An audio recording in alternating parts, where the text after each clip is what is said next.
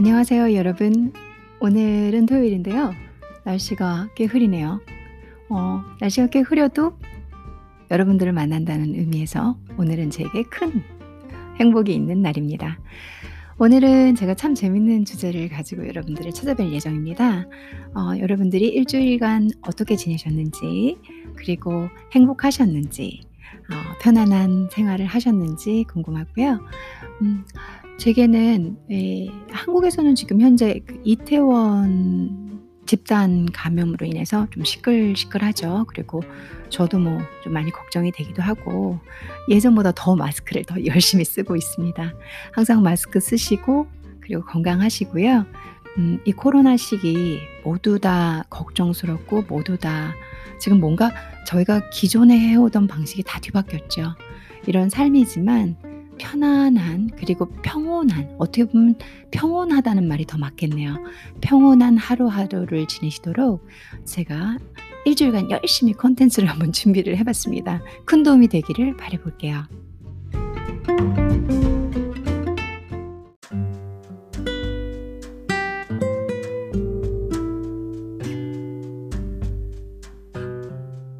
오늘의 주제는 집입니다.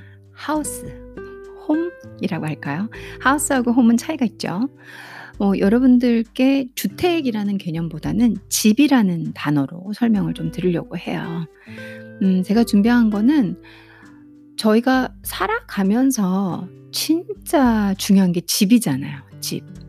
뭐 결혼하시는 커플들께서는 주택으로 인해서 주택을 구입해야 되는 경제적인 상황에 의해서 뭐 많이 싸우기도 하시고 남자가 집을 준비하라는 둥 여자가 그럼 뭐, 뭐 뭐라고 해야 돼요? 그집 그 안에 준비한 혼수? 어, 혼수를 해오라는 둥. 뭐 저희 나라 전통적인 사고 방식이 있잖아요. 문화. 습관으로 인해서 또 많은 문제를 야기시키기도 하죠. 그런 주택의 문제도 있지만 제가 조금 더더 접근하고 싶은 건 집이라는 개념입니다. 주택보다는.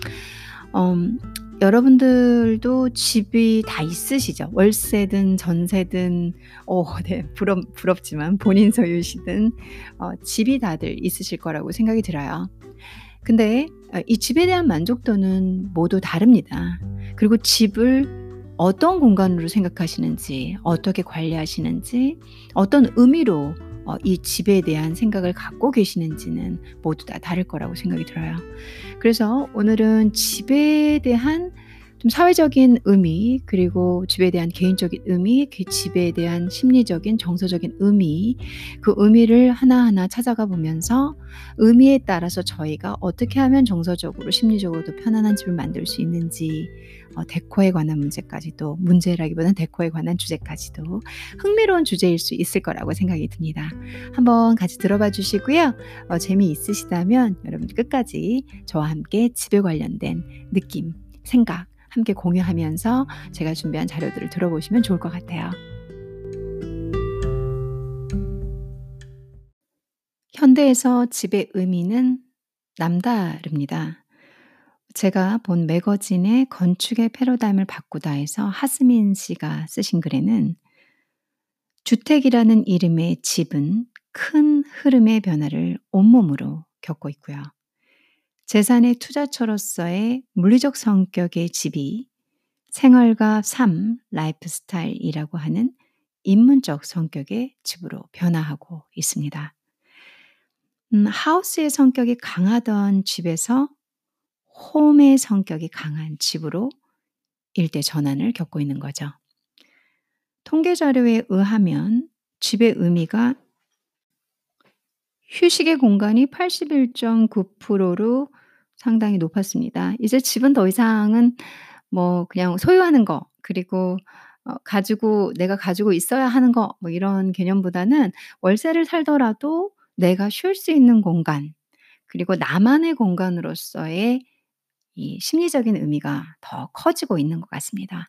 예전에는 사회적인 의미에서 주택은 이제 물리적으로는 재산이 되고 가치가 되고 부의 상징이 되면서 또 상대적으로 집이 없는 사람은 열등감이나 혹은 이제 열악한 상황에 놓이게 되죠. 집을 사기 위해서 평생 돈을 모으면서 생고생을 해야 된다든가 그리고 집이 없다는 이유로 나는 아무것도 이이 어떤 의지처 숨 숨쉴 곳이 없는 개념으로 정말 본인을 상대적으로 아주 불쌍한 존재로 생각하게 되는 거죠. 어 그런 생각을 갖고 있는 게 저희 부모님 나이대셨던 것 같아요. 요즘엔 좀 젊은 친구들이라든가 어 저 같은 경우만 해도 좀 '월세 사는 게 뭐가 나쁜가?' 예 돈이 낭비인 거지 월세 산다고 해서 내 집 내가 사는 공간을 안 꾸미고 뭐 이렇게 그냥 막 사는 그러지는 않는 것 같아요. 뭐 청소 안 하고 내가 살 사는 공간이 아름답고 이쁘지 않은 게 아니라는 거죠. 여러분들도 유튜브 보시면 아시겠지만 이 집 개인 데코 그리고 뭐 4 평, 5 평, 뭐 16 평, 뭐 원룸 데코 같은 그런 유튜버들도 상당히 많거든요. 그게 의미하는 것이 월세라는 컨셉보다는 본인이 살고 있는 공간을 편안하고 아름답게 그러면서 이쉴수 있는 공간으로 만들려는 움직임이라고 저는 읽었습니다. 그런데 에 시대적으로 저희 부모님들과 얘기하면 "야 집이 있어야지 집이 없으 집이 없는데 뭐 차가 있으면 뭐 하고 집이 없는데 뭐가" 이런 소리를 늘 듣고 컸거든요. 그래서 그분들에게 집은 물리적인 성향이 훨씬 강한 거죠. 어 집이 큰 집이 있고 그 다음에 큰 집 안에 꾸밀 수 있는 가구가 없다 하더라도 큰 집이 있으셔야 되는. 전 진짜 많이 봤거든요. 저 예전에 어렸을 때 엄마 아빠가 뭐 이렇게 집은 되게 커요. 근데 집은 어떻게 구매를 했는데 가구나 이런 꾸밀 돈이 없는 거죠. 근데 지금 같은 경우 현대인들한테는 월세를 사는 조그만 5평 집이라도 예쁜 가구 그리고 편안함과 안락함을 주는 침대 뭐 그리고 커튼 그리고 뭐 컵 뭐 되게 다양한 부분에서 자기만의 만족감과 그리고 뭐라고 할까요? 자기가 의지할 수 있는 그런 휴식 공간의 느낌을 주면서 구성을 하고 그걸 보여주지 보여주고 있잖아요. 근데 어느 누구도 "야 월세 살면서 뭐 그렇게 꾸미고 있냐?" 제가 진짜 많이 들었던 얘기였거든요. 어렸을 때 부모님들이 "아 월세 사는데 남의 집이야. 주인 집에다 이렇게 꾸밀 필요 없어." 이런 얘기. 어 근데 지금은 의미가 많이 바뀌었죠. 그런 시각적인 변화를 문화적으로 이 집이라는 공간이 해석이 달라지고 있는 거거든요. 그 부분을 여러분들께 어 한번 설명을 해 드리고 보여 드리고자 오늘 주제, 오늘 콘텐츠가 설정이 됐습니다.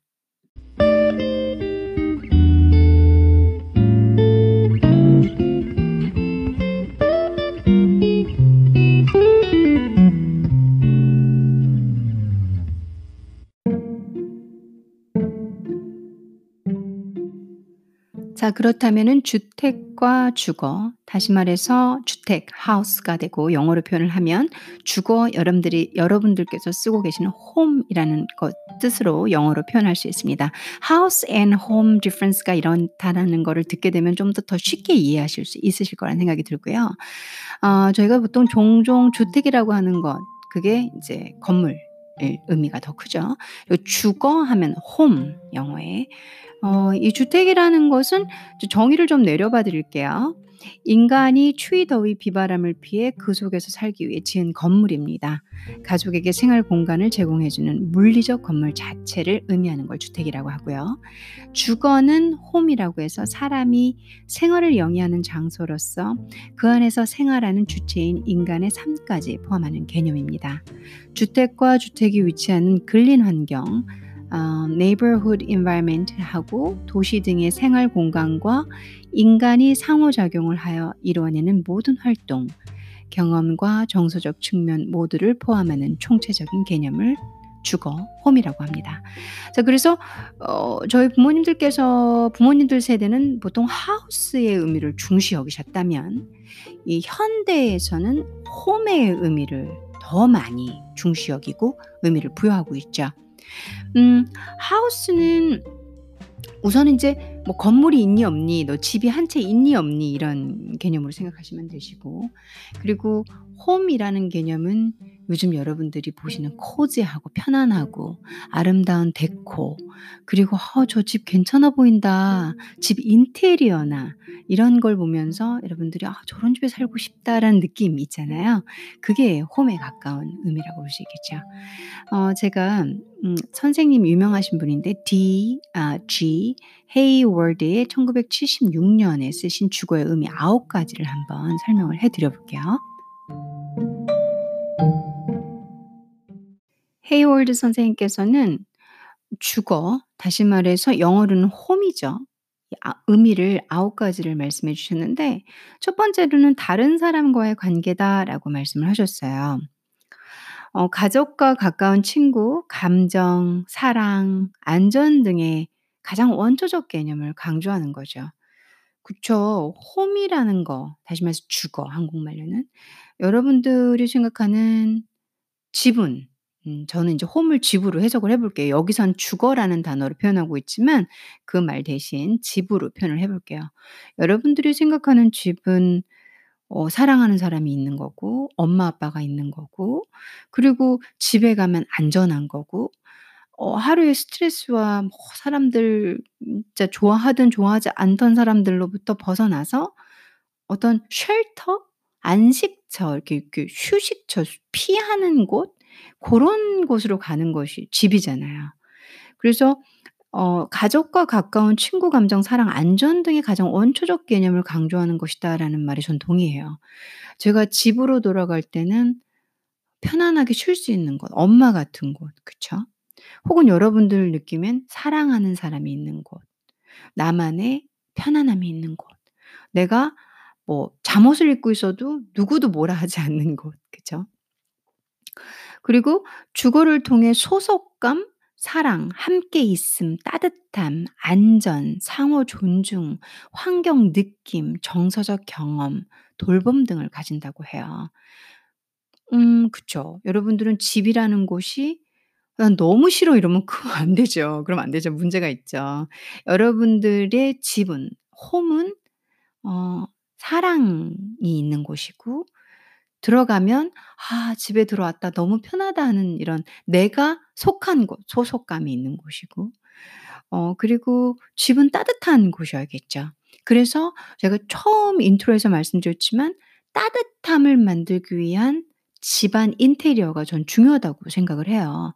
돈이 있건 없건 요즘에는 뭐 이케아도 있고 다이소도 있고 정말 저렴하게 집을 꾸미려면 또 꾸밀 수도 있잖아요. 뭐 아예 집을 꾸밀 수 없는 상황의 경제적인 분들 고런 분들 빼고는 내가 인제 밥벌이를 하고 그래도 내가 살아가는 공간을 이렇게 꾸밀 수 있는 상황이다 그러면 어 저는 따뜻한 그리고 내가 들어갔을 때 편안하면서 하지만 나를 이렇게 소속감을 있는 그런 인테리어가 얼마나 중요한지를 제가 깨달았어요. 그래서 여러분들께 뭐 되게 재미없는 정의와 재미없는 책으로 하우스, 홈 뭐 주택을 정의하는 느낌이 날 수 있겠지만 어 이제 뒷부분으로 넘어가면 이런 정의를 드리면서 여러분들이 사시는 곳 그리고 제가 사는 곳도 저도 따뜻하고 제가 좋아하는 스타일로 집을 꾸미고 살거든요.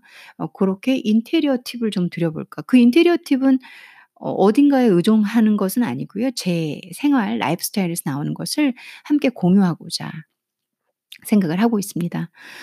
그래서 다른 사람과의 관계라는 측면에서 볼 수 있고요. 이 홈이 가지는 의미는 이런 정서적 그리고 심리적 어 유대감이 상당히 큰 곳으로 정의가 되지고 있습니다. 맞는 것 같지 않나요? 두 번째로 홈이 가지는 주거의 의미는 사회적 네트워크라고 하네요. 개인적 관계가 가지는 더 넓은 사회적 맥락을 제공하고 근린 환경, 사회적 연결, 일상적 상호 관계, 친구, 친지, 이웃들의 관계를 포함하죠. 그쵸. 홈은 사회적 네트워크가 맞죠. 자기 집에 뭐 누굴 초대하기도 하고 집 근처에 누가 살기도 하고 그리고 또 뭐 "너 너는 어느 동네니? 이 동네니?" 뭐 이런 얘기도 많이 하잖아요. 그러면서 사회적으로 연결되었고 그리고 일상적으로 서로서로 유대 관계를 가지면서 연결하는 고리가 또 홈이 되는 거죠. 어 저희 어머니 같은 경우도 본인이 평생 사신 동네 그러니까 본인이 집이 있는 자신의 집 홈 홈인 그 동네를 어 사회적 네트워크를 갖고 계시다 보니까 전혀 다른 곳으로 이사할 생각을 하시지를 않거든요. "내가 여기 떠나서 어떻게 사니?" 뭐 이런 말씀을 종종 하세요.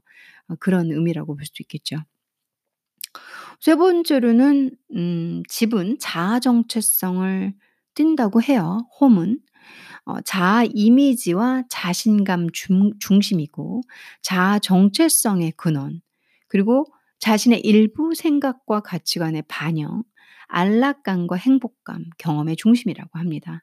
전 이 3 번을 크게 별표를 치거나 밑줄을 쳐서 여러분들도 자아 정체성을 부여한 홈을 갖고 있고 혹은 이미 그렇게 '아 이 집은 나야.'라고 생각하시는 분 그래서 그렇게 만들어서 소속감도 주고 편안함도 주고 안락한 쉘터이면서 나만의 휴식처인 곳으로 만들고 그렇게 정서적 심리적으로 어 홈과의 관계를 갖고 계신 분들이 많을 거라는 생각도 해요.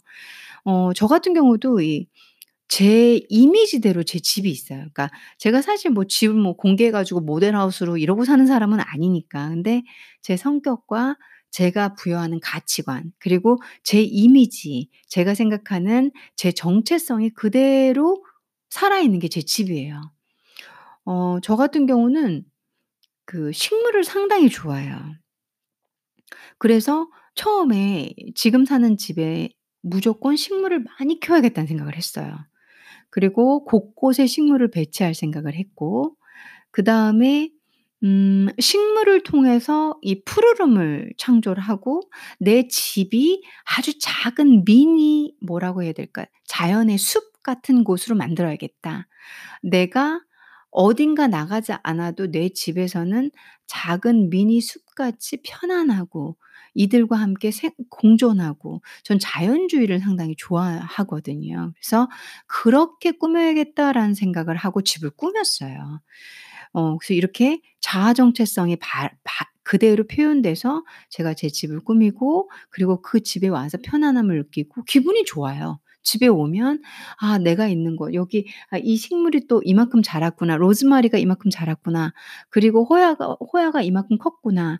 어 뭐 자스민이 오늘은 꽃을 피웠네.' 이러면서 제가 이 곳곳에 배치된 식물들과 함께 대화를 하고 그곳에 마치 자연 이런 휴양림을 간 느낌으로 어 제 집을 꾸미고 살고 있거든요. 그래서 저는 안락감, 행복감을 둘이 동시에 느끼고 있어요.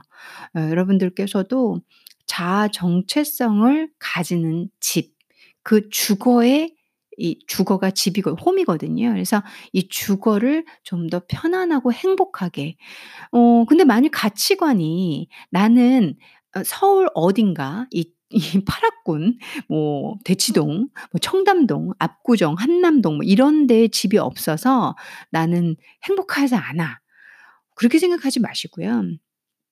내가 살고 있는 곳에서 내가 그곳에 편안할 수 있는 정말 월세라도 월세 월세면 어때요? 내가 월세 낼 수 있는 능력만 있으면 최고인 거죠. 그쵸? 그리고 그 월세를 내면서라도 월세를 냈으면 그 그건 여러분들 공간이에요. 그러니까 그 안에서 또 예쁘게 누구를 보여주기 위한 예쁨 말고 여러분들의 자아 정체성이 그대로 드러나고 하고 싶은 것을 조그맣게라도 음 경제적이면 경제적인 대로 좀 사치를 부릴 수 있는 경제 상황이 되시면 그런 대로 잘 꾸미고 그리고 그게 나에게 행복감과 안락감을 주는 그런 주거를 만들어 가시는 것은 여러분들 정서와 그리고 아까 위에서도 말했 말씀드렸지만 다른 사람과의 관계 사회적 네트워크를 구성하는 데 아주 중요한 아 큰 support가 될 거라고 생각이 됩니다. 잠시만 쉬었다가 다시 한번 주거의 의미 어 설명을 드리면서 하나하나 또 해석을 해 드려 보면서 겸사겸사 또 주거 house와 home에 여러분들이 살아가시는 곳에 어떠 어떻게 변화하면 좋을지 어떻게 꾸미고 살아가시는지에 지식 기반 그리고 조언이 됐으면 하는 바람에서 설명을 더 드려 보겠습니다.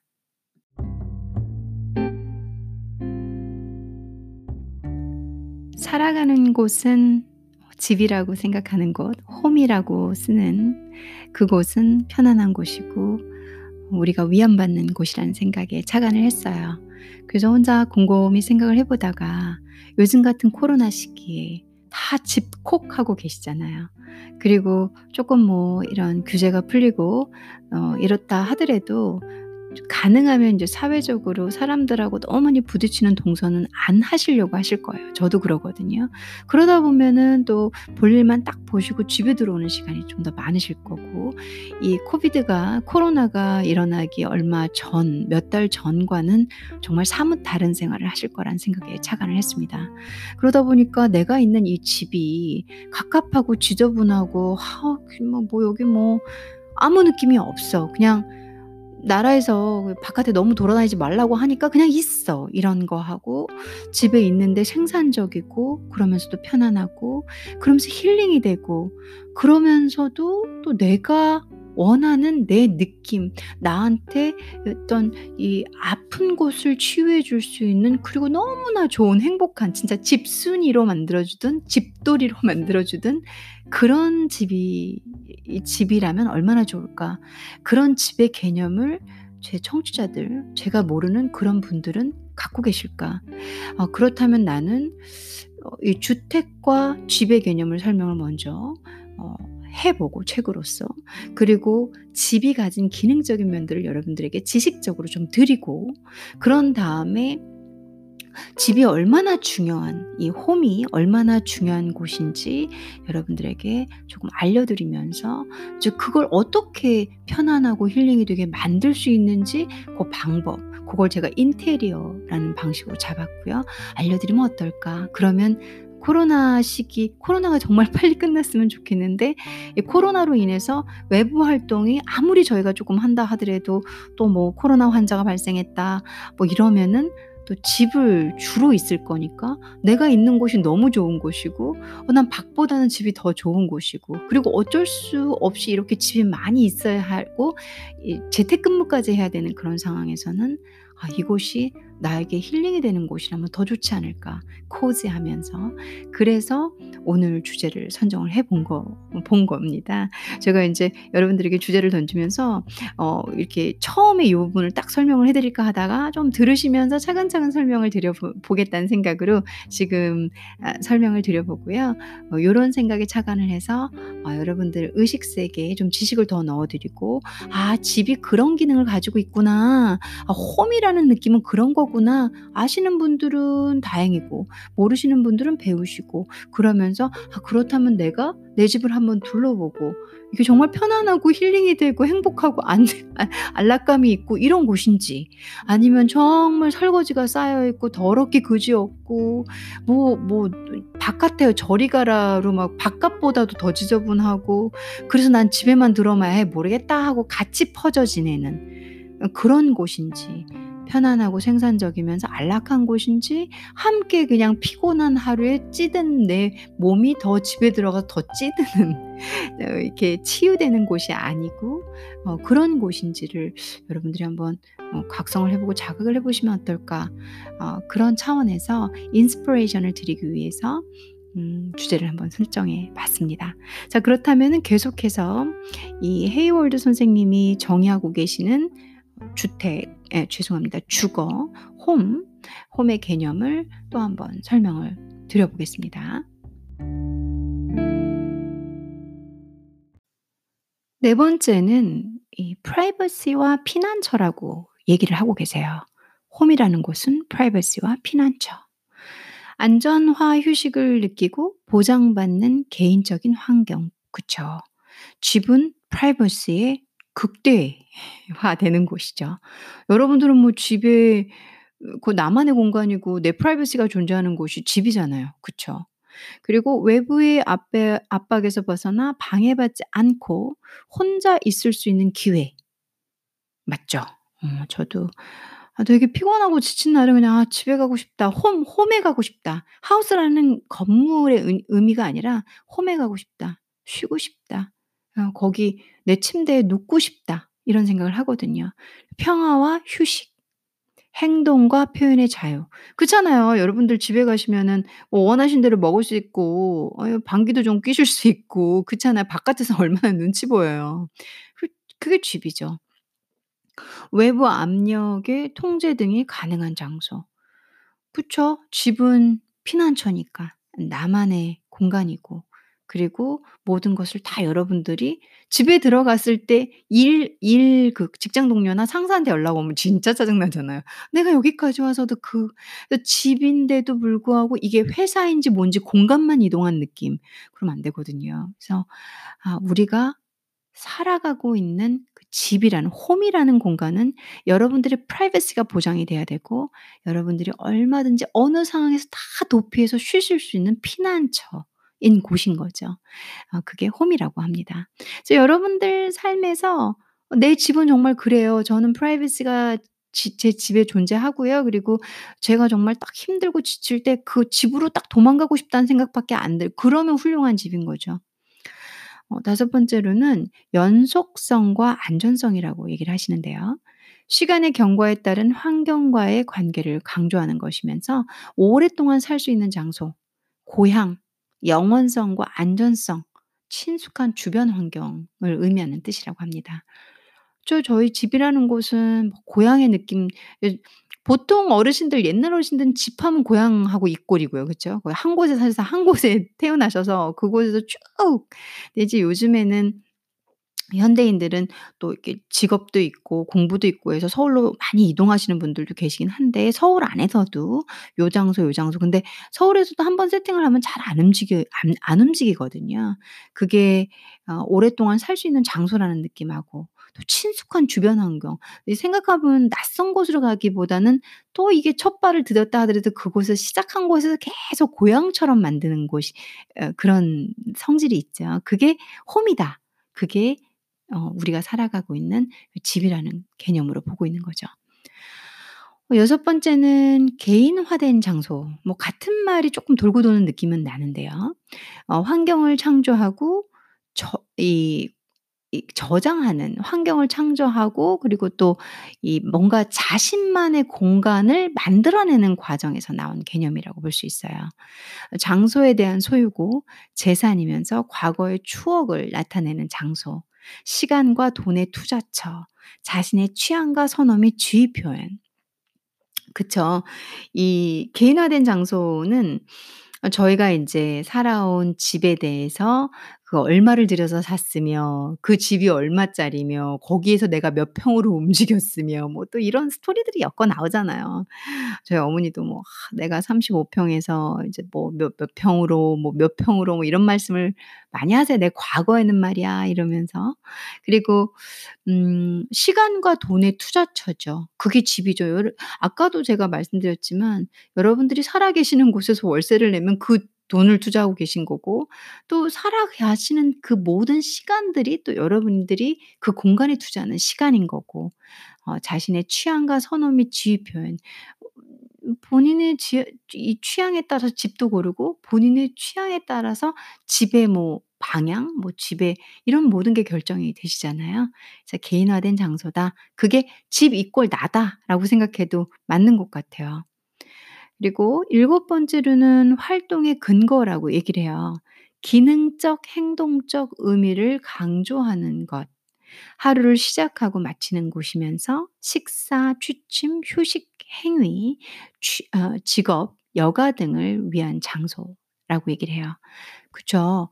저는 집이 음 휴식 공간이기도 하지만 이제 이 집에 대한 조사를 아까 전에 통계 자료에서 제가 먼저 설명드렸던 곳에서 할 때 휴식을 하는 곳이라는 에 곳에 체크한 분들도 꽤 있었어요. 근데 집은 단지 휴식이 아니라 이 하루를 시작하고 마치는 곳이고요. 여가도 되고 취침도 되고 식사도 되고 기능적, 행동적 그리고 나의 하루의 의미, 나 자신의 의미를 부여하는 곳이라는 거죠. 단지 가서 잠을 자고 가서 그냥 퍼져서 쉬기만 하는 곳은 아니라는 거죠.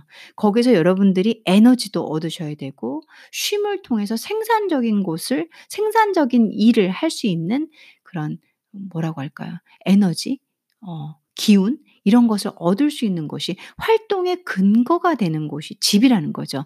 활동의 끝을 얘기하는 게 집이 아니라 그렇게 해서 오늘 하루에 마감을 하고 집으로 들어와서 쉬시면서 그리고 또 다시 한번 내일을 위한 활동의 근거를 마련하시는 거.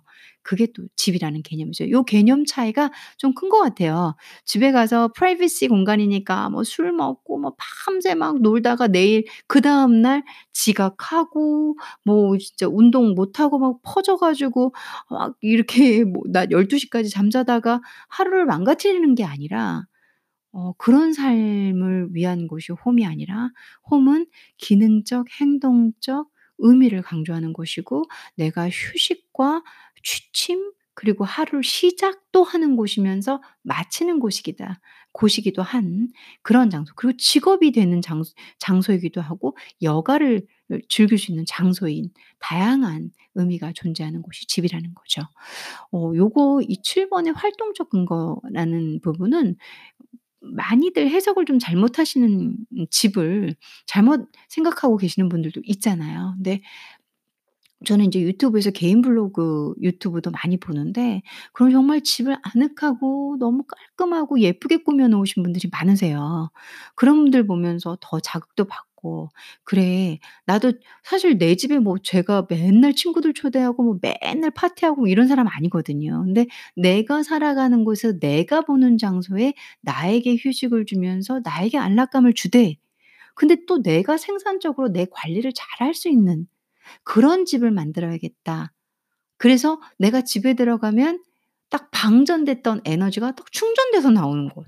그냥 잠만 자고 게으름만 떨다 나오는 곳이 아니라 '그러면 어떨까.'라는 생각에서 저도 집의 개념이 많이 바뀌었거든요. 아무래도 부모님하고 살다가 이제 따로 독립해서 살게 되면서 이 집은 나의 공간이 되었거든요. 그렇게 되는 순간 아 내게 부여된 의미들이 지금 이 선생님이 정의하고 계신 어 의미들과 많이 부합이 되고 또 그런 사실 저도 여러분들께 설명을 드리려고 설명을 드리려고 전문 서적을 좀 보긴 했는데 그 전에는 뭐 '아 난 집이 좀 안 안락했으면 좋겠어.' 뭐 이렇게 단순하게만 생각을 했었거든요. 네 '아 내가 집에서 생산적인 에너지를 얻을 수 있는 곳, 생산적인 활동을 할 수 있는 곳도 돼야겠구나.'라는 생각을 또 한번 저도 같이 방송을 하면서 배우고 있습니다. 어 나머지 2 가지 이 집에 대한 음 기능, 의미를 어 조금만 쉬었다가 설명을 드려 보겠습니다.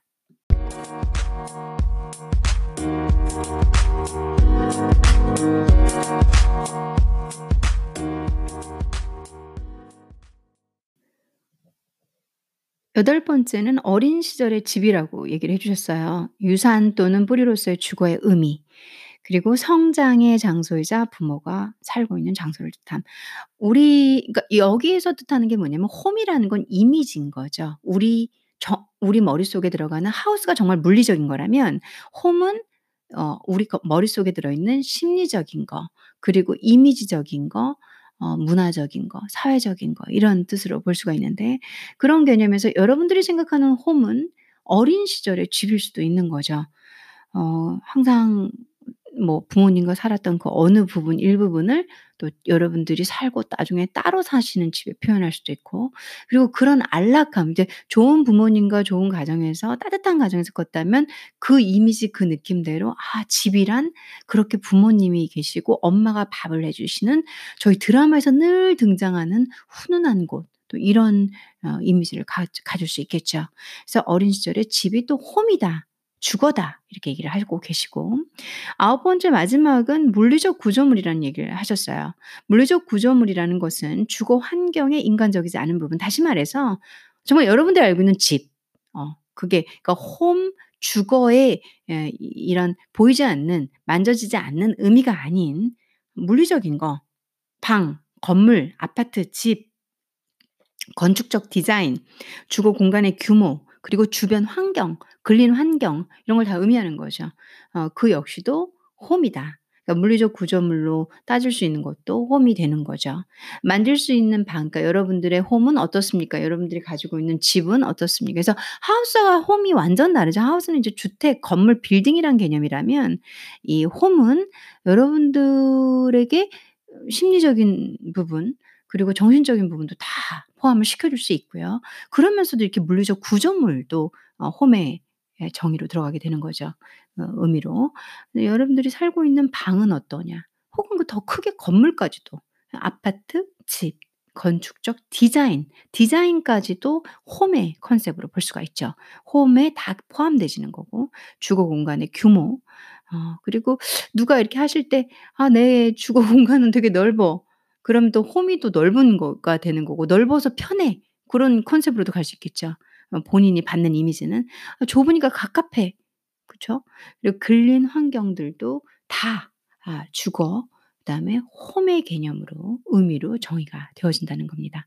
자 그렇다면은 요도요 다음부터는 물리적 구조물인 여러분들이 갖고 계신 홈 중에서의 방 그리고 건축적 디자인 그 다음에 주거 공간의 규모 요런 면으 면으로 접근을 해서 어떻게 하면 내 홈이 어 프라이버시 공간이면서 피난처 의미가 상당히 많았죠 위에서. 피난의 공간이면서 내 자아 정체성이 드러난 곳이면서 또 안전한 곳이면서 개인화된 장소이면서 나의 기능적이고 행동적이고 의미를 강조하는 그런 활동의 근거지이면서도 어린 시절의 집과 같은 의미인 홈 그러면서도 또 물리적 구조물이기도 한 이 홈 아 주거를 천천히, 천천히 '어떻게 하면 이 기능, 의미를 다 담을 수 있을까? 어떻게 하면 이 홈의 의미에 충족한 여러분들의 집을 갖고 계실 수 있을까?' 그 방법을 어 인제 인테리어나 어떤 제 집안에서 편안하게 꾸밀 수 있고 갈 수 있는 아뭐이 데코 방식으로 제가 설명을 좀 더 상세하게 드려 보겠습니다.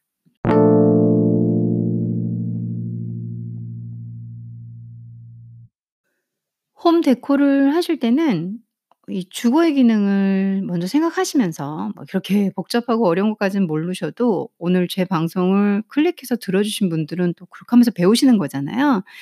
어 이 주거가 기본적으로 가져야 되는 기능은 이제 보건성이 있어요. 피로와 질병 예방을 하고 회복을 통한 육체적, 정신적 건강 상태 유지에 필요한 기능이에요. 근데 이제 여러분들이 생각하시는 집에는 보건성이 있으셔야 된다는 거죠. '아 난 집만 들어가면 은근히 피곤하다.'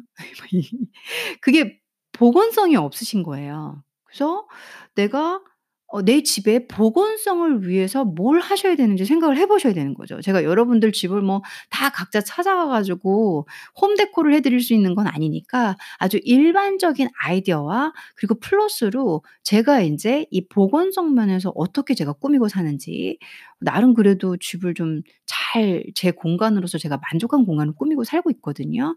그래서 '여러분들께 어드바이스를 좀 드려 보면 어떨까?' 하면서 어 구성을 해 볼게요.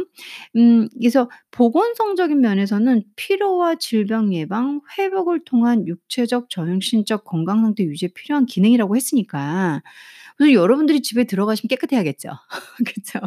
집이 깨끗해야지 내 질병이 예방이 될 거고 그 그리고 들어갔을 때 막 쾌쾌한 냄새가 나.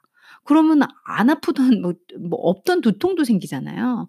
그래서 집을 쾌적하게 유지하기 위해서 인제 쾌적성도 사실은 있어요. 있는데 이 보건성하고 쾌적성은 좀 밀접하긴 하거든요.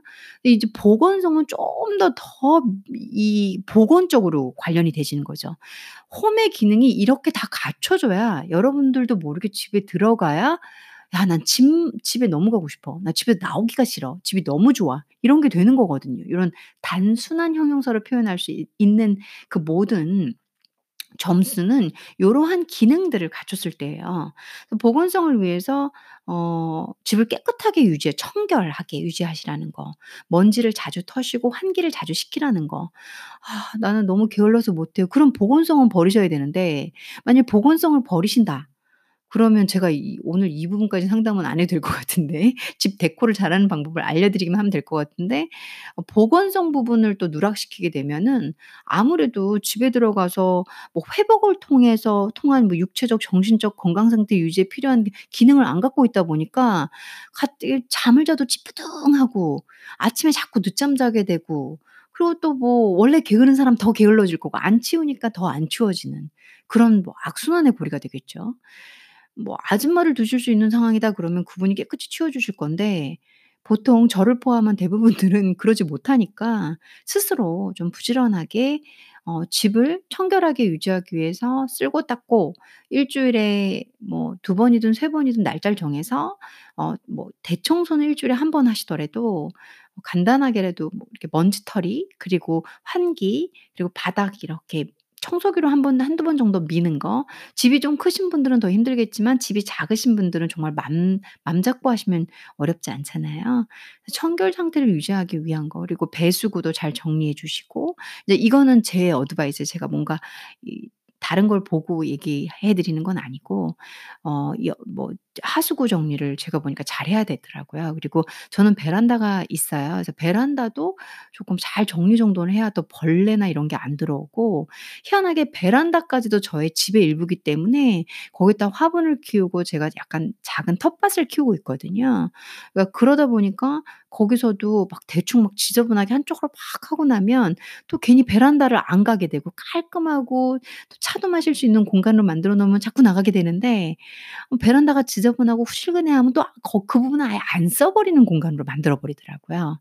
그래서 이 보건성적인 측면에서 청결 남 다 아시는 얘기일 수 있겠지만 다 아시지만 사실 이게 청결을 유지하는 거 되게 부지런해야 되거든요. 쉽지 않아요. 그래서 어 깨끗하게 유지하시면서 1 주일에 몇 번의 청소를 하실 건지 작은 물걸 물걸레 청소부터 뭐 청소기부터 일부는 요렇게 하실 건지를 정해 놓으시고 그다음에 환기가 상당히 중요하니까 환기 그 부분에도 신경 많이 쓰셔서 내가 들어갔을 때 아 정말로 '야 이거 뭐 회사에서 그 스트레스 받은 게 싹 나.' 딱 들어갔는데 집안에서 키우는 꽃에 꽃이 펴서 꽃향기가 나.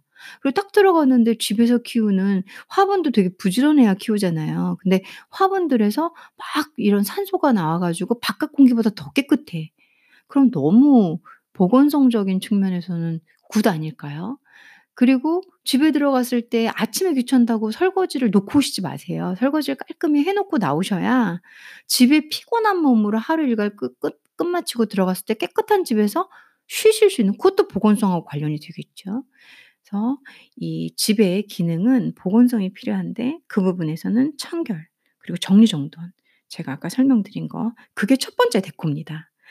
자 그러면 또 여러분들의 주거를 위해서 주거의 기능에 무엇이 있고 그러기 위해서 어떤 데코, 어떤 인테리어, 어떤 습관을 가지셔야 될지 설명을 드려 볼게요. 여러분들이 살아가시는 홈, 집에 필요한 기능은 편리성이 있어요. 편리성은 주거에서 영위되는 다양한 가족 생활이 기능적으로 정말 기능적으로 편리하게 이루어져야 함을 의미하는 거거든요. 그런 편리성 면에서 제가 저희 집을 볼 때 음 제 집은 꽤 편리하게 돼 있어요. 우선은 정리정돈이 잘 돼 있고요. 그러면 편리해요. 기본적으로 어 미니멀리즘은 더 편리하고요. 그리고 뭐 미니멀리즘의 반대로 사신다 하더라도 정리정돈이 잘 돼 있고 그리고 가구 수납 공간이 잘 구분이 되어져 있다면 기능적으로 훨씬 편리하죠. 주방 이제 다 부분, 부분이 있으니까 저도 주방만 해도 뭐 그릇을 놓는 곳 그리고 주방 가전제품들이 있잖아요. 가전제품들 배치를 위해서 어 얼마 전에 그러니까 올 작년 겨울이었구나. 이케아에 가서 이 선반을 한참 봤어요.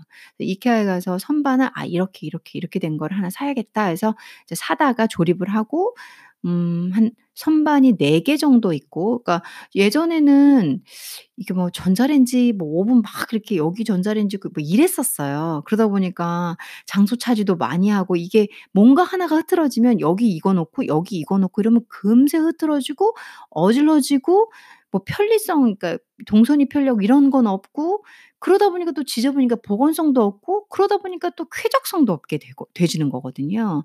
이 정리정돈이 주거의 기능을 극대화하는 가장 첫 번째 습관이에요. 좋은 습관이거든요. 그래서 편리성을 위해서 제가 그 선반을 사다가 '아 이쪽 선반에는 가전제품을 놔야겠다.'라고 결심을 했어요. 그래서 어 전자레인지 놓고 인제 선반에 이렇게 딱 4 개 선반 4 개를 샀거든요. 이렇게 가로 선반에서 위에는 전자레인지 그 아래는 오븐 그리고 그 밑에는 어 이 탄산수 있잖아요. 탄산수 기계 이제 탄산수 만드는 기계 그리고 토스터기 어 그다음에 파니니 그릴 음 뭐 그런 게 있어요 제가. 그래서 그러니까 그렇게 가전제품 그리고 또 어 이게 좀 기 크 큰 거였거든요. 그리고 믹서기 자주 쓰는 거. 그래서 고렇게 아예 이쪽 선반에 그잘 쓰는 것들을 나란히 깔끔하게 정리를 해 놓으니까 아 인제 거기 가서 믹서기 갈고 거기 가서 빵 토스트기 구 토스트 굽고 거기다가 주 그쪽 놓 가서 전자레인지 하고 그러니까 공간도 많이 비고 정리 정돈이 싹 되지니까 기 기획 이 구획도 나눠지고 편리성이 극대화되는 거예요. 그 뒤부터는 또 그쪽 부분 이 부엌의 요 일부는 잘 흐트러지지가 않더라고요. 그래서 제가 보면서 '아 요거 참 편리성 면에서 제가 내가 잘했구나.' 예전에는 뭐 가구 살 생각 사실 뭐 별로 하지도 않았고 있는 그 원래 세팅된 집 구조에서 그냥 쓰기만 했는데 뭐 뭐 이거 토스트기 하나 사고 뭐 요즘 유행하는 뭐 가전제품 뭐 하나 사고 뭐 팝콘 기계 하나 사고 하니까 점점 점점점점 늘어나더라고요. 그리고 두서없이 놓게 되고 한쪽 섹션을 다시 한번 만들어서 그렇게 깔끔하게 정리를 해서 이제 가전제품 자주 쓰는 거 그다음 키 제 키에 맞춰서 자 이 너무 높은 곳에 있는데 너무 뜨거운 게 뜨거운 오븐 같은 게 위에 있으면 시야에서 안 보이니까 위험할 수 있으니까 그런 것도 좀 잘 맞춰서 제가 가구 배치를 했어요. 어 그러다 보니까는 편리성은 극대화되고 부엌이 좀 신나는 곳 어 그리고 인제 제가 아일랜드를 하나 샀어요. 이 부엌에 싱크 기역자 싱크로는 좀 부족해 가지고 아일랜드 그러니까 이렇게 뭐 식탁 같은 거 있잖아요. 중간에 외국처럼 어 부엌이 있으면 딱 중간에 식탁 같은 게 또 하나 있어 가지고 테이블 뭐라고 해야 될까? 싱크대라고 할까요? 그래서 중간에 뭐 쪼끔 돈 많은 집 같은 경우는 이렇게 그 싱크대도 하나 더 있고 혹은 뭐 가스 렌지 같은 것도 하나 더 있고 그런 아일랜드 있잖아요. 근데 이제 저는 뭐 그런 것까지는 못하고 이케아에 가서 제가 사랑하는 이케아에 가서 아일랜드 나무로 된 목재로 된 걸 하나 사서 그 주변에다가 또 훅을 다 이렇게 만들어서 어 전 이 후라 후라이팬이라든가 어 이런 솥 같은 걸 좀 옆에다 걸고 그리고 인제 사 제가 요리를 진짜 많이 하는 편이거든요. 그러다 보니까 뭐 치즈 가 는 거 뭐 강판 뭐 무슨 뭐 뒤집는 거 뭐 스푼 국물 하는 거 국자 뭐 너무 많은 거예요. 그래서 고런 걸 옆에다 걸고 아래 선반에다가 좀 제가 아꼈던 그릇들도 잘 쓰는 그릇들도 DP하고 그리고 인제 그 중간 아일랜드에서 간단하게 뭐 이렇게 과일도 썰고 쪼끔 더 이렇게 그 부엌에 support가 되도록 기능적 편리적으로 서 support가 되도록 가구를 좀 더 배치를 했어요. 그래서 미니멀리즘하고는 좀 거리가 멀어진 듯하지만 편리적 편리성 면에서는 전전 극대화를 시켰거든요.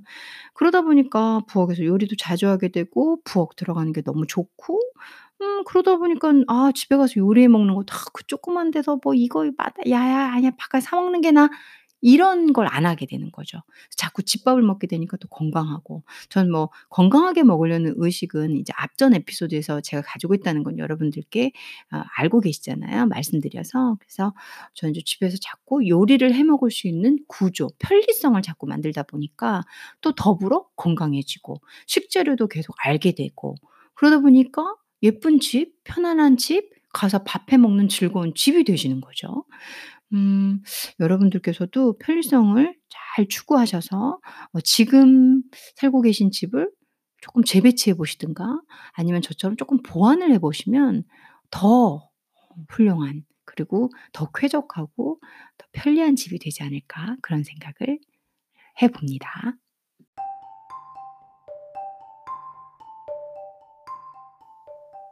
그 다음 주거의 기능은 어 쾌적성이에요.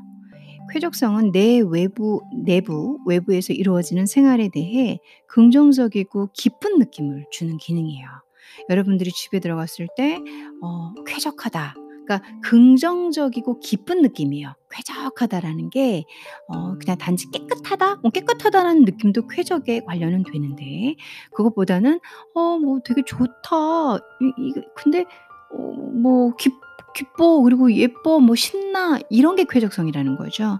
저는 제 집의 쾌적성을 위해서 어 제가 우선 집안의 대부분의 가구를 베이지색 이 나무톤 아시죠? 나무톤 중에서도 쪼끔 짙은 고동색이나 갈색 톤 말고 베이지 가까운 계열의 그 톤으로 대부분 일치를 시켰어요. 그래서 인제 뭐 서재에 있는 제가 지금 이렇게 방송하고 있는 서재 이런 서재에 있는 책상 테이블도 갈색이고 그리고 이 서재 쪽 창가의 대부분 화분이 전부 다 이렇게 있는데 그 화분들도 갈색 혹은 흰색으로 배치가 되어 있어요. 그런 다음에 제 침실 같은 경우도 침실도 이 침대라고 하잖아요. 프레임도 이 연한 베이지색으로 돼 있고 그리고 이제 침대 bed에 놓는 어, 서랍장 그것도 역시 어, 베이지색으로 통일이 돼 있어요. 가구는 조금 다 각각 다른 데서 샀지만 그래도 거의 비슷한 색깔로 통일을 했죠. 이 침대 옆에 side table을 저도 두고 있어요. 이제 거기에 램프도 두고 이렇게 그러려고 이제 그거 역시도 같은 색으로 일치를 시키고 그리고 이제 침대 저는 이렇게 침대를 벽 쪽으로 둔 게 아니라 창 쪽으로 두고 그 침대하고 창 사이에 이 화분을 상당히 큰 화분을 두었어요. 그래서 제가 누우면 화분이 보이는 거죠. 그러니까 화초가 저한테 큰 나무들이나 이런 게 제 눈에 정말 보여요. 누웠을 때 걔네들은 창을 바라보고 저는 이 저와 저의 침대와 창 사이에 또 화분을 배치해서 어, 화분한테는 햇볕도 많이 보게 하고 그리고 이제 제 입장에서는 마치 제가 자연 숲 속에서 잠을 자는 것 같은 분위기를 만들고 싶었어요. 그래서 이제 그게 저한테 주는 쾌적이죠. 저는 제 침실을 들어가면 너무 기뻐요. 아, 상쾌하고 상쾌하고 쾌적하고 긍정적이고 기분이 좋아요. 그래서 그게 제가 한 인테리어의 하나의 팁이에요. 여러분들께. 어, 근데 그것도 역시 이렇게 좀 위치에 저도 이쪽에다가 침대 놔보고 저쪽에다 놔보고 이렇게 놔보고 이렇게 돌려보고 하다가 이제 그걸 찾은 것, 찾은 게 되거든요. 그래서, 어, 침대 bed, bed 쪽, 이제 bed head라고도 하죠. 그쪽 부분, 뒤쪽은 화분이 배치가 돼 있고요. 그래서 큰 나무들이 제 눈에 어, 이제 뭐 보이고 그래서 항상 깨끗한 공기를 줄, 줄 거라는 이런 어떤 심리적 안정감 그리고 내가 누웠을 때 내 눈앞에 푸르른 잎들이 보이기 때문에 너무 싱그럽죠. 어, 그리고 잠잘 때도 어, 기분 좋고 어, 하루가 스트레스 받고 찌뿌둥한 그런 날에도 그렇게 누워서 자면 편안하고 그리고 이제 또, 또 작은 그 편리성을 위한 그러니까 쾌적성을 위한 데코의 팁인데요. 침대를 편안하게 만들기 위해서 되게 노력을 했어요. 매트리스가 뭐 엄청나게 비싸고 그런 거 아니에요. 근데 매트리스 위에 조금 뭐라고 해야 될게 부드러운 재질 그러면서 쿠션감을 줄 수 있는 이불보를 샀어요. 무지에서 이제 그래서 거기에서 사는 뭐 얼마 안 줬어요. 10만 원 미만으로 줬거든요. 5만 8천 원인가?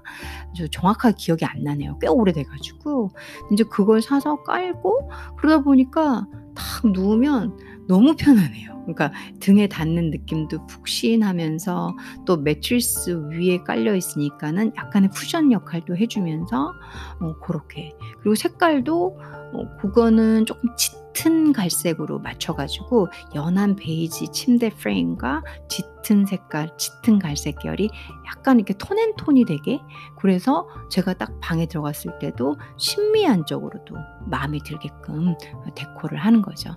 아주 사실 이 홈을 여러 면에서 지금 말하고는 이 주거의 홈의 기능을 다 만족시키고 그리고 위에서 말씀 이미 말씀드렸던 이 헤이워드 선생님의 주거의 의미 부분을 정확하게 인식해서 맞춰가신다면 그 역시도 쉽지는 않을 거예요.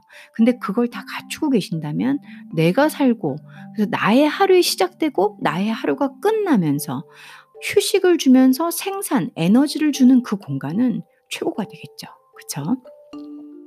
그래서 이제 저는 쾌적성 면에서는 그게 좀, 좀 팁이에요. 너무 어, 여러분들이 꾸미고 싶은 인테리어는 사실 홈 인테리어, 홈 데코 책 널렸잖아요. 그리고 네이버 찾아보시고 구글링 해보시고 유튜브 보면 너무 잘 나와요. 쫙 자기 유튜버들이 끝 끝발나게 촬영해 놨거든요. 근데 이제 저는 요런 기능에 맞춰서 작은 팁들만 드려도 그리고 눈으로 보실 제 집을 다 투어를 하시면서 보실 수 있는 게 아니니까 고런 팁만 드려도 큰 도움이 되지 않을까라는 생각을 해 보고요. 어 그런 다음에 저는 이제 침실에 사실 좀 공을 많이 들였어요. 이 쾌적성을 위해서. 어 내가 들어갔을 때 여기서 지금 정의하고 있는 것처럼 내 외부에서 이루어지는 생활에 대해 긍정적이고 기쁜 기능을 주는 느낌이 쾌적성인데 내 침실이 쾌적성이 뛰어나다면 난 하루를 하, 고단한 나의 하루는 뭐 충분히 휴식을 취할 수 있고 그리고 또 새로운 그 다음 날을 위해서 일찍 일어나서 좋은 아침을 먹고 부엌은 아까 편리적인 면에서 제가 설명을 드렸잖아요. 그래서 또 부엌에 내려가서 편리적인 공간에서 어이 보건성 깨끗하다라는 가 가정 아래 음식을 만들어 먹는다면 벌써 그게 뭐 유튜브의 주제로 나올 만한 그런 콘텐츠가 되지 되는 게 아닐까 싶어요. 그래서 쾌적성은 정말 중요해요. 그리고 제가 인제 이 제 집에 쾌적성을 위해서 계단, 계단, 계단마다 둔 것이 음 그림이에요. 어 제가 그림을 상당히 좋아해요. 근데 뭐 그림을 뭐 비싼 그림을 살 만한 부어나 갑부는 근처도 못 가기 때문에 제가 그림을 그렸어요.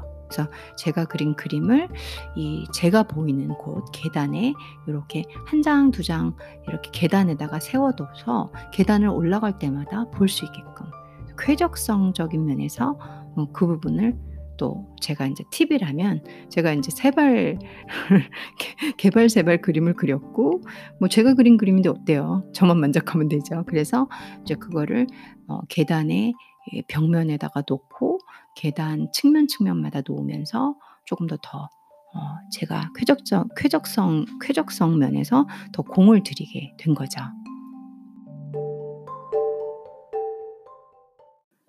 쾌적성 면에서 제 취미가 유화예요. 유화 그림을 그리면서 어 이렇게 배치를 했다고 말씀을 드렸고 또 다른 거는 흔들의자예요. 어 인제 홈 데코랑도 관련이 되는 부분들이죠.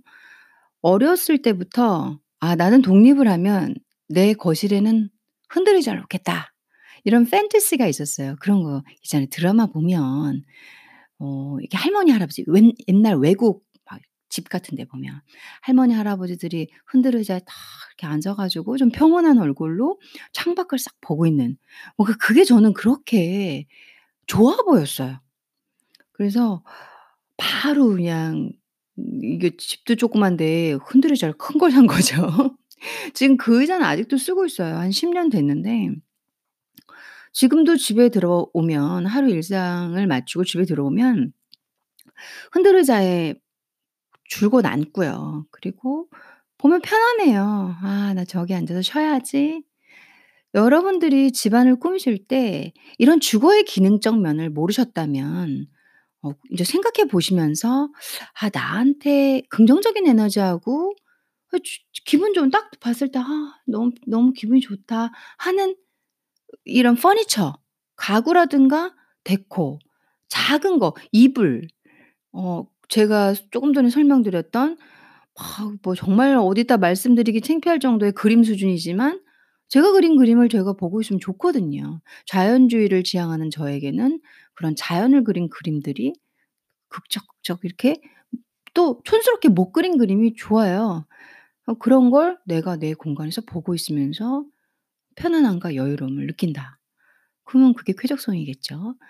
고런 음걸 여러분들께서 데코를 지금 이제 집이 좀 텅 비어 있거나 정리정돈이 안 돼 있거나 그러면 우선 정리정돈부터 하시고 본인의 쾌적성과 편리성을 위해서 어떻게 생각하면 될까? 그게 가져오는 게 상당히 많아요. 여러분들 자신을 위해서 필요한 거거든요. 왜냐하면 아까 주거의 의미 그러니까 홈의 의미를 드렸듯이 그곳은 나만의 공간이고 나의 정체성과 일치하는 나의 프라이버시가 존재하는 그런 대단한 공간이기 때문입니다. 여러분들이 살아가시는 주거 아 내가 흔히 집이라고 불리는 "내 집이야."라고 불리는 곳에는 아 그것의 기능적인 면이 또 사회성이 있어요. 주거를 기반으로 사회 구성원으로서 소속감을 느끼고 다른 구성원들과의 원활한 상호작용을 통해 사회에 긍정적인 기여를 할 수 있도록 지원하는 기능이죠. 이렇게 보면 어 학문적으로 접근해서 분석해서 전문가들이 얘기하시는 걸 보면 그냥 우리가 단순히 집이라고 불리는 게 많은 기능을 갖고 있는 것 같아요. 이 중에 몇 개만 결여돼도 우리가 사회생활을 할 때 여러 면에서 표출이 되겠죠. 사회성은 제가 크게 다루지는 않을게요. 어 여섯 번째로는 경제성이에요. 어 이게 인제 음 앞에서 안전성이 있긴 했는데 고 부분 빼고 이렇게 순차적으로 제가 했던 거였거든요. 인제 지금 할 게 여섯 번째가 돼요. 갑자기 숫자를 붙이니까 당황하실 수도 있겠네요. 첫 번째 안전성, 두 번째 보건성, 보건성은 제가 설명을 드렸고요. 세 번째는 편리성, 요것도 설명을 드렸고 네 번째는 쾌적성, 좀 길게 설명 및 그리고 함께 어떻게 하면 쾌적성을 이루 갖출 수 있을지 홈 데코 면에서 설명을 또 드려 봤어요. 사회성은 이렇고요. 여섯 번째 경제성이에요. 이건 다들 동의하실 거예요. 개인이나 가족의 투자 대상이지 이면서 재정 안정과 자산 증식 기회의 대상으로서의 기능. 저희가 홈이 또 하우스가 되는 경우에는 재산 증식이 어 기능이 돼야 되죠. 대부분 우리 저희 집 사면서 집 팔면서 아 홈에 이런 프라이버시 기능보다는 '야 이게 나중에 오르겠냐?' 사실 이걸 더 많이 생각하는 거는 음 현실적인 거니까. 저도 그래요. 집을 사고 싶어서 이렇게 보면 '아 여기가 지하철역이 지나고 어쩌고 저쩌고 이런 거 막 생각해요. 근데 뭐 그게 쉬워야죠. 집 사는 게 보통 어려운 일이 아니더라고요. 음 그러다 보니까 인제 집을 사야겠다는 여기서는 이 경제성 면에서 좀 재미있는 얘기를 좀 들려드릴게요. 요즘에는 나이가 좀 있다 보니까 이 나이에 집도 없으면 안 될 것 같아 가지고 집을 한참 보고 있어요. 어 '어느 지역이 좋을까?' 그리고 무조건 이 경제성 면에서 봐요. 어 여기서 지금 말하고 있는 거는 제가 영 살 영위할 수 있는 집이면서도 그리고 인제 주 주택의 기능을 하고 있는 이 하우스의 기능을 하는 물리적인 것을 말하는 거예요. 오늘은 콘텐츠에서 정확하게 구분을 짓고 있으니까 제가 말을 하면서 좀 구분을 지어 볼게요. 저 한국에서는 다 집이라고 얘기하지만 전 주택을 말하는 거죠. 그래서 하우스를 하나 사려고 하는데 아 이게 보통 일이 아니더라고요. 어 내가 이쪽 서울 지역에다가 사려고 하면 너무 비싸고 서울 지역에는 대부분이 가격이 보통이 아니에요. 뭐 저는 강남 이런 데는 아직은 뭐 쳐다보지도 못하고 그냥 뭐 어딘가 제가 원하는 지역이 있잖아요. 그 너무 어려고 그래서 쪼끔 약간 변두리로 보려고 하니까 집 그거 역시도 만일 '내가 산다.' 그러면 이 서울하고 왔다 갔다 하는 게 보통 일이 아닌 것 같더라고요. 그러다 보니까 어 돈적인 면에서는 이 좀 외곽이 사실 이게 돈이 내가 제가 얼마 있다 하더라도 대출을 받아야 되잖아요. 어 제가 혼자 사는 거니까 제 그러니까 제가 스스로 사는 거니까 부모님이 사 주는 게 아니니까. 그러다 보니까 부담 이자 부담이 더 덜한 걸 사 생각을 경제적으로 생각을 하면 외곽인데 또 이게 사람이 또 이게 참 욕심이 있다 보니까 '돈이 언젠가는 오르지 않을까.'라는 그 정보력 없는 그런 그런 제가 어 '그러지 않을까.'라는 이런 맹신으로 인해서 또 서울에 하려고 하면은 어 뭐 집도 너무 작아 가지고 그런 거 있잖아요. 15 평, 19 평 저는 이렇게 너무 작은 집은 이 본인의 심미성에서도 관련이 있게 되지만 많은 거를 영위하기가 좀 힘들더라고요. 그래서 약간은 외곽으로 나와도 집이 이 사이즈가 좀 있었으면 좋겠거든요. 어 그 모든 면에선 다 외곽이 맞는데 이 경제성 면을 생각하면은 안으로 진입을 해야 되는 거죠, 서울 안으로. 그래 가지고 이 주거의 기능인 경제성 이 면에 제가 알고 보니까 계속 부딪혔던 거예요. 아 가지고 이것도 못 사고 저것도 못 사고 질러보지도 못하고 망설이고 그리고 또 시장성이 있는 거예요. 이게 주 그러니까 뭐 "이 시기에 집 사면 비싸다." 뭐 "이 시기 지금 떨어지고 있다." 이게 무슨 환율처럼 집도 그러니까 저같이 인문학 공부하고 그 그냥 책 속에서 있는 사람들은 그런 거 되게 버거워요. 그래서 "에? 지금 사면 안 돼? 뭐 뭐 그럼 이때 이때 사면 안 되고 이때 사면 안 되고 이때 확 오르고 이때 확 내려가고." 아 그런 시점을 어떻게 아냐는 거죠. 그래서 결론은 집을 지르지를 못했어요. 네. 그리고 뭐 인제 신용에 따라서 대출 받는 것도 되게 많이 다르더라고요. 뭐 집은 어느 일정 기간 이제 예전 같지 않아 가지고 뭐 몇 퍼 몇 퍼센트 이상 뭐 예전엔 진짜 많이 대출이 됐는데 이제 그런 게 인제 위험도로 인지가 되면서 그 국가에서 정책을 좀 바꾸면서 대출도 용 용이하지 않고 뭐 또 이 집의 경제성 알고 보니까 제가 이런 면들을 생각했던 거죠. 집의 경제성 면에서 자꾸 그러니까 저의 이 주거의 기능적인 주거의 의미에서의 프라이버시 자아 정체성 뭐 시 이런 거다 맞아떨어지는데 이 경제성 면을 또 무시를 못 하니까는 자꾸 쪼끄만 제 돈으로는 쪼끄만 집밖에 못 사거든요. 그러니까는 그런 데로 자꾸 들어가야 되고. 그래서 '아 나 이건 싫은데 아 근데 또 이렇게 하고 싶은데 아 이렇게' 이런 알고 보니까 주거 기능에 제가 이 부분은 만족하는데 이 부분은 만족하지 못하고 이 부분은 만족하는데 이 부분은 만족하지 못해서 아직까지 집을 어 사지 못하고 저도 인제 그런 꿈 있거든요. '집 하나 사서 그거 월세 주고 한번 살아 보고 싶다.' 이런 꿈이 있거든요. 음 그런 날이 오기를 바라 봐 주시고요. 열심히 일은 하고 있습니다. 근데 어 저도 경제성 경제성에 부딪혀서 현재 이 진짜 제 소유의 집은 구하지를 못하고 있네요. 자 그렇다면은 요게 재밌는 얘기였고요. 재미있으시길 바라 볼게요. 그리고 어 이제 마지막인데 어 주거의 기능 중에 심미성이 있어요. 아름답죠. 데코하고도 관련이 되시고 또 여러분들께서 생각하는 심미성하고 제가 생각하는 심미성을 서로 비교해 보면서 '아 내 심미성은 뭔가.' 이 이런 면을 좀 굳혀 가시고 다시 한번 생각을 잡아 주시고 하시다 보면 더 아름다운 집에서 사실 수 있지 않을까. 어 제가 심미성을 쪼끔만 쉬었다가 다시 설명을 드려 볼게요. 여러분들이 살아가시고 쉬시고 위안을 받고 영혼의 동반자가 될 어 집. 지금 현대인들한텐 집이 어 단지 주거 이상의 기능을 하죠. 이 집의 기능 중에 마지막 심미성입니다. 심미성은 가족의 개성과 그들이 추구하는 아름다움을 표현할 수 있는 어 대상이 되어야 한다는 뜻이에요. 여러분들이 살고 있는 곳이 어 1인 가족이라면 그 인제 1 명이겠죠. 어저 같은 경우는 자연주의가 제 스타일이에요. 그래서 전 자연주의라는 아름다움을 제 집에 표현하고 있어요. 여러분들이 생각하시는 미니멀리즘이 '나는 나의 아름다움이다.' 그러면 그걸 여러분들 집에 표현을 하시면 되는 거겠죠.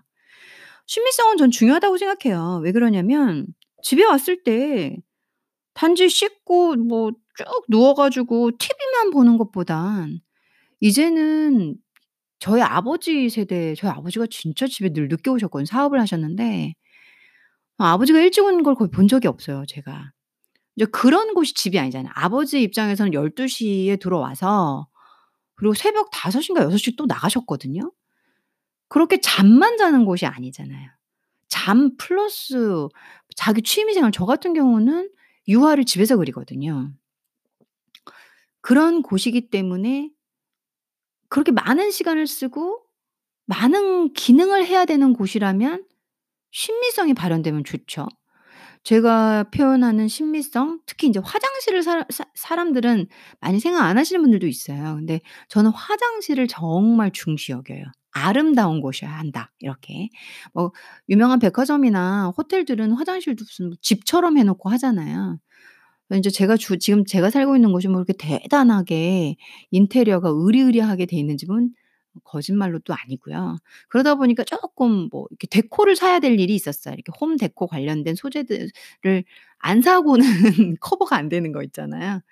그래서 음 상당히 베이직만 있다 보니까 저는 우선은 이렇게 신발 슬리퍼라고 하죠. 욕실용 슬리퍼를 신고 그 화장실을 들어가는 게 싫어요. 지그 인제 제 제 말씀드리지만 심미성 제 개인의 아름다움이기 때문에 제가 추구하는 제가 살고 있는 홈에 대해서 저의 아름다움을 표현하는 것이 심미성이라고 정의를 했으니까 거기에 의해서 말씀을 드리면 그래서 인제 저는 이 욕실용 슬리퍼를 싹 없애고 어 욕실용 매트 있잖아요. 그러니까 이 부 화장실도 거실의 일환처럼 이렇게 만들어 놓는 거죠. 그래서 아주 예쁜 어 물론 비싼 건 무슨 양탄자 양탄자 양탄자 그 매트 같은 경우도 발매트 이런 것도 사이즈 있는 거 되게 비싸더라고요. 그래서 싼 거 저렴한 걸 찾아 가지고 뭐 한 10,000 원, 20,000 원짜리로 해서 그렇게 해서 어 이제 뭐 변기 인제 변기가 있으면 그 앞에다가 매트를 예쁜 걸 두고 그 다음에 이 싱크대 인제 세면대라고 하죠. 그쪽에다가 또 매트를 두고 그리고 인제 문 들어가는 곳에 두고 그리고 어 화장실에서 어 인제 화장도 잠깐 이렇게 화장도 할 수 있 간단한 화장 왜냐하면 스킨 로션은 화장실 쪽에 저는 배치를 해 놨거든요. 그래서 거기서 바를 수 있게끔 이제 의자를 놓고 그리고 이 싱크대 라인에다가 뭐이 기초 화장품 도구를 두면서 어이 앉아서 깔끔하게 정리해요. 물론 정리정돈은 기본으로 돼 있어요. 이런 모든 주거의 기능은 정리정돈이 기본이에요.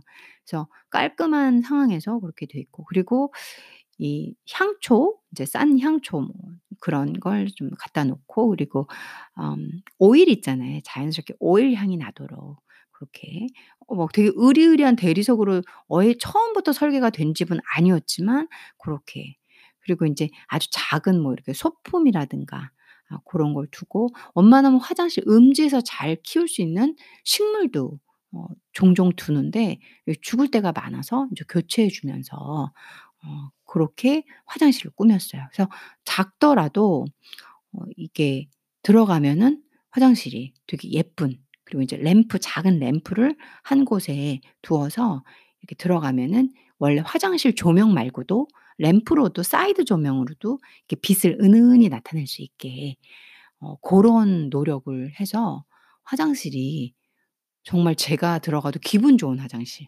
가고 싶은 화장실 저는 그게 제 심미적인 음 곳이 먼저 예 가는 곳이 화장실이거든요. 그래서 그렇게 꾸며서 살고 있고 그런 다음에 이제 저는 기본적으로 자연주의라고 계속 말씀을 드렸잖아요. 그래서 모든 제 공간 방들마다 어 화분 이제 자연적인 이런 화분, 화초, 꽃 그리고 자스민 같은 경우는 제가 아주 즐겨 키우는 화분이에요. 제 방에도 그래서 자스민이 꽃을 잘 피우거든요. 인제 이 침대 쪽 근처에 자스민을 하나 둬서 걔네들이 밤에 이렇게 꽃을 확 피우면 그냥 자연 향수예요. 자연 향이 쫙 올라오는데 아 정말 밤에 제가 창 밖에서 달이 뜨면 달 달빛과 그리고 이제 스갓 피어난 그 자스민 작은 자스민이 제 방에서 쫙 퍼질 때 저는 진짜 행복해요. 음 그것만큼 행복한 게 없는 것 같아요. 하루의 시름, 경제적인 시름, 돈 고민, ' 일 뭐 먹고 살아야 되나.' 고민 다 날아가요 그 순간이라도. 그래서 고런 식으로 제가 심미성도 함께 그러니까 심미성하고 쾌적성은 제가 좀 겹치는 부분들이 있죠. 그리고 어 이런 천장 근처에 벽면에다가 이렇게 길게 늘어지는 화분들 있잖아요. 스킨답서스라고 하나 인제 이름이 정확한지는 모르겠네요. 제가 키우고 있는 건데 그거랑 호야를 주로 키워요. 그래서 걔네들이 벽면에 이렇게 늘어져서 어 이 푸릇푸릇한 이 자연 줄기들이 이렇게 뻗어나온 것처럼 그거 꾸미려고 엄청나게 오랫동안 스킨딥서스라든가 호야를 키웠고 어 걔네들을 이제 조 이렇게 데코로 제가 쓰고 있는 거죠. 어 제가 생각해도 제 집은 정말 안락하고 예쁜 것 같아요. 어 푸른색, 녹색이 주로 있고요.